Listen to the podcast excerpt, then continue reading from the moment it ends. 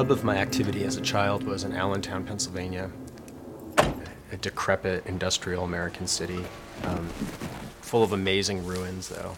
Um, old factories. There's there's a front street along the river with old breweries and meatpacking plants.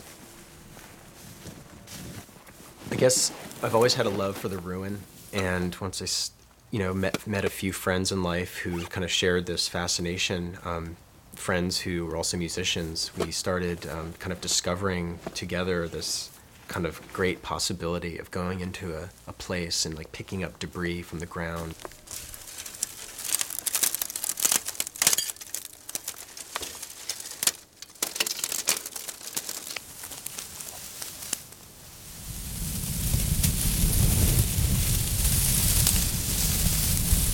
Loren Chasse paints with sound. Like a visual artist, he studies forms in the natural world and relays them through his imagination.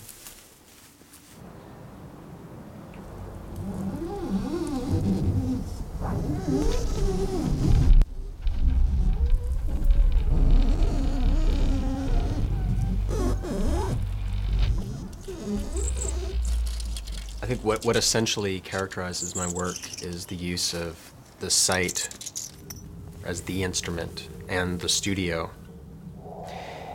I look for acoustical situations and particular resonances in a, in a building or outdoors somewhere um, where sound is reflected in an unusual way. And if I notice that just by clapping my hands and hearing some weird flanging effect, usually I'll go with it and find materials on the ground and begin composing a piece for the microphone.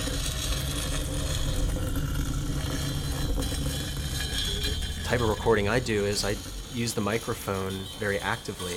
It's it's almost you know I kind of perceive it as an extension of my ear. It's like it's like wow this wonderful luxury of being able to unscrew my ear from the side of my head and stick it somewhere that I can't actually reach with my ear. What inspires me about a place like the Rose Factory is this sense of it being this kind of implied wilderness. Something about that just really kind of evokes all the imagination I've been nurturing since I was a kid.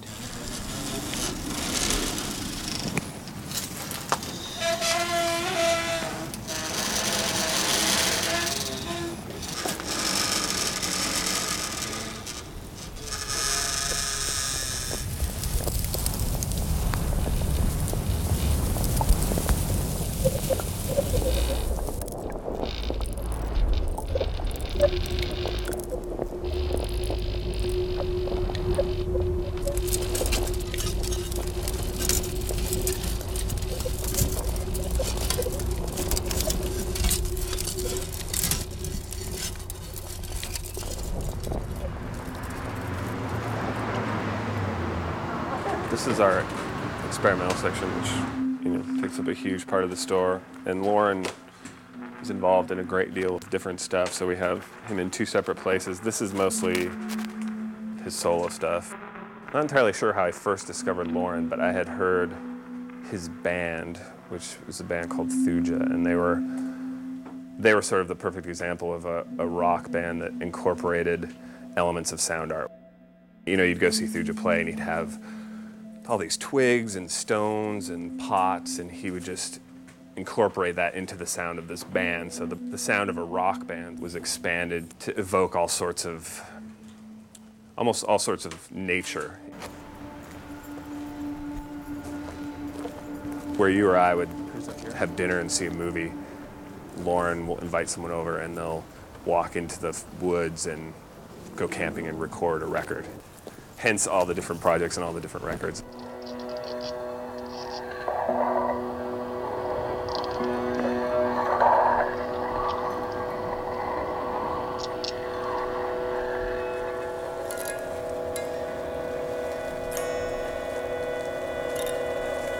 Essentially, what I'm doing when I make a piece of music is I go out into the field.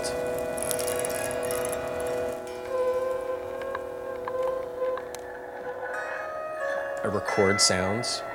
I take those sounds with me to other locations. Sometimes I'll play them back in other locations and re record them, adding another layer. creating a, a situation, trying to somehow recreate the environment that I kind of most lose myself in out in the field, bringing something of that to a, a performance space.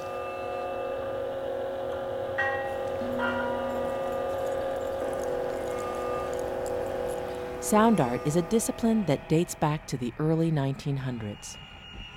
The earliest sound artists responded to the cacophony of the new urban metropolis by embracing its mechanical noises, composing and performing audio pieces using the sounds of industry as their instruments. What is sound art?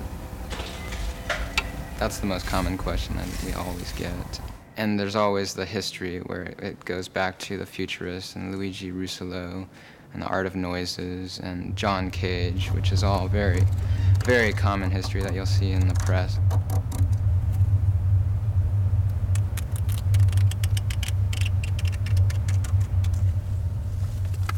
What I'd consider sound art that's happening now stems from a, a background of like four different trajectories where it's like music, fine arts, and then punk rock and anarchy. So um, what you've seen happening now in sound art is kind of like somewhere that's in between all of this.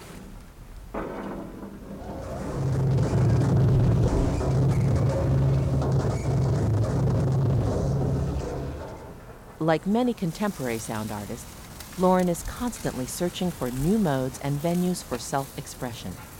He creates sound works on CD. He performs in public spaces. And he's one of a growing number of sound artists whose work is showing up in galleries and museums.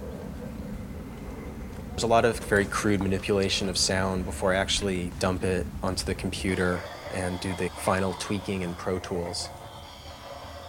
Pro Tools is a, an editing software, basically, used for editing sound.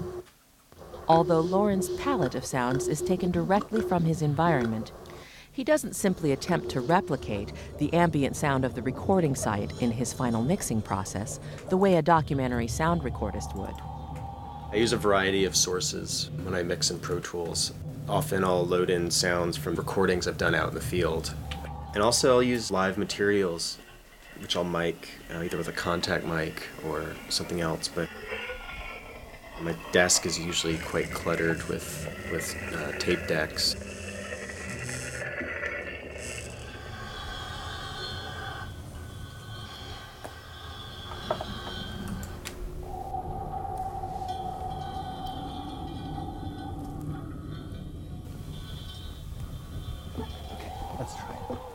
Loren's day job is working as a teacher in the San Francisco public schools. Gosh, it's so weird. Noah, why do you think Hannah can hear it? Because a vibration Ah. goes. For the last three years, he's been incorporating sound art into his curriculum. How's the sound getting, Hannah? Is it getting louder? It's getting really loud. Okay. This bowl rings for a very long time. I want to show you just how long it rings for.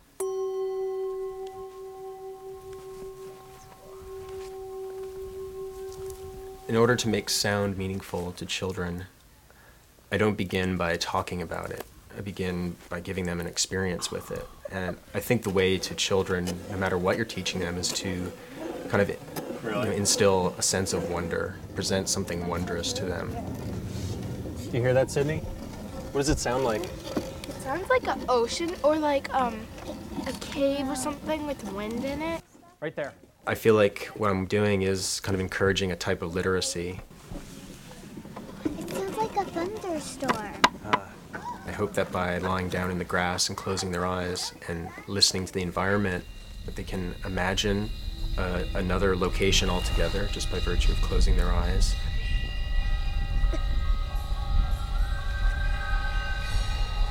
More than anything else, Loren Chasse's artwork is about listening.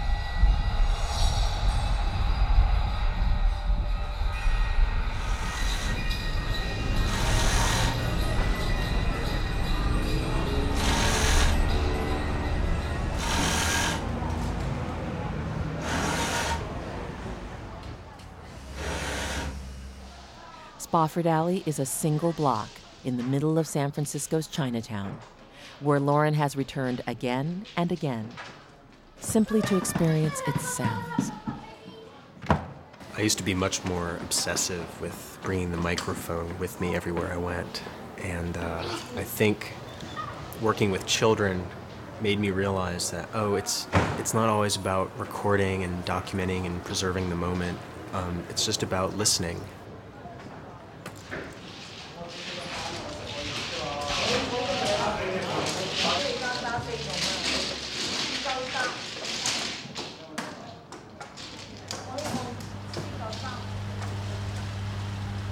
Sometimes I think that, uh, wouldn't it be neat to just set people up on a street in chairs and have them kind of listen to a street corner, you know, as kind of like a theater?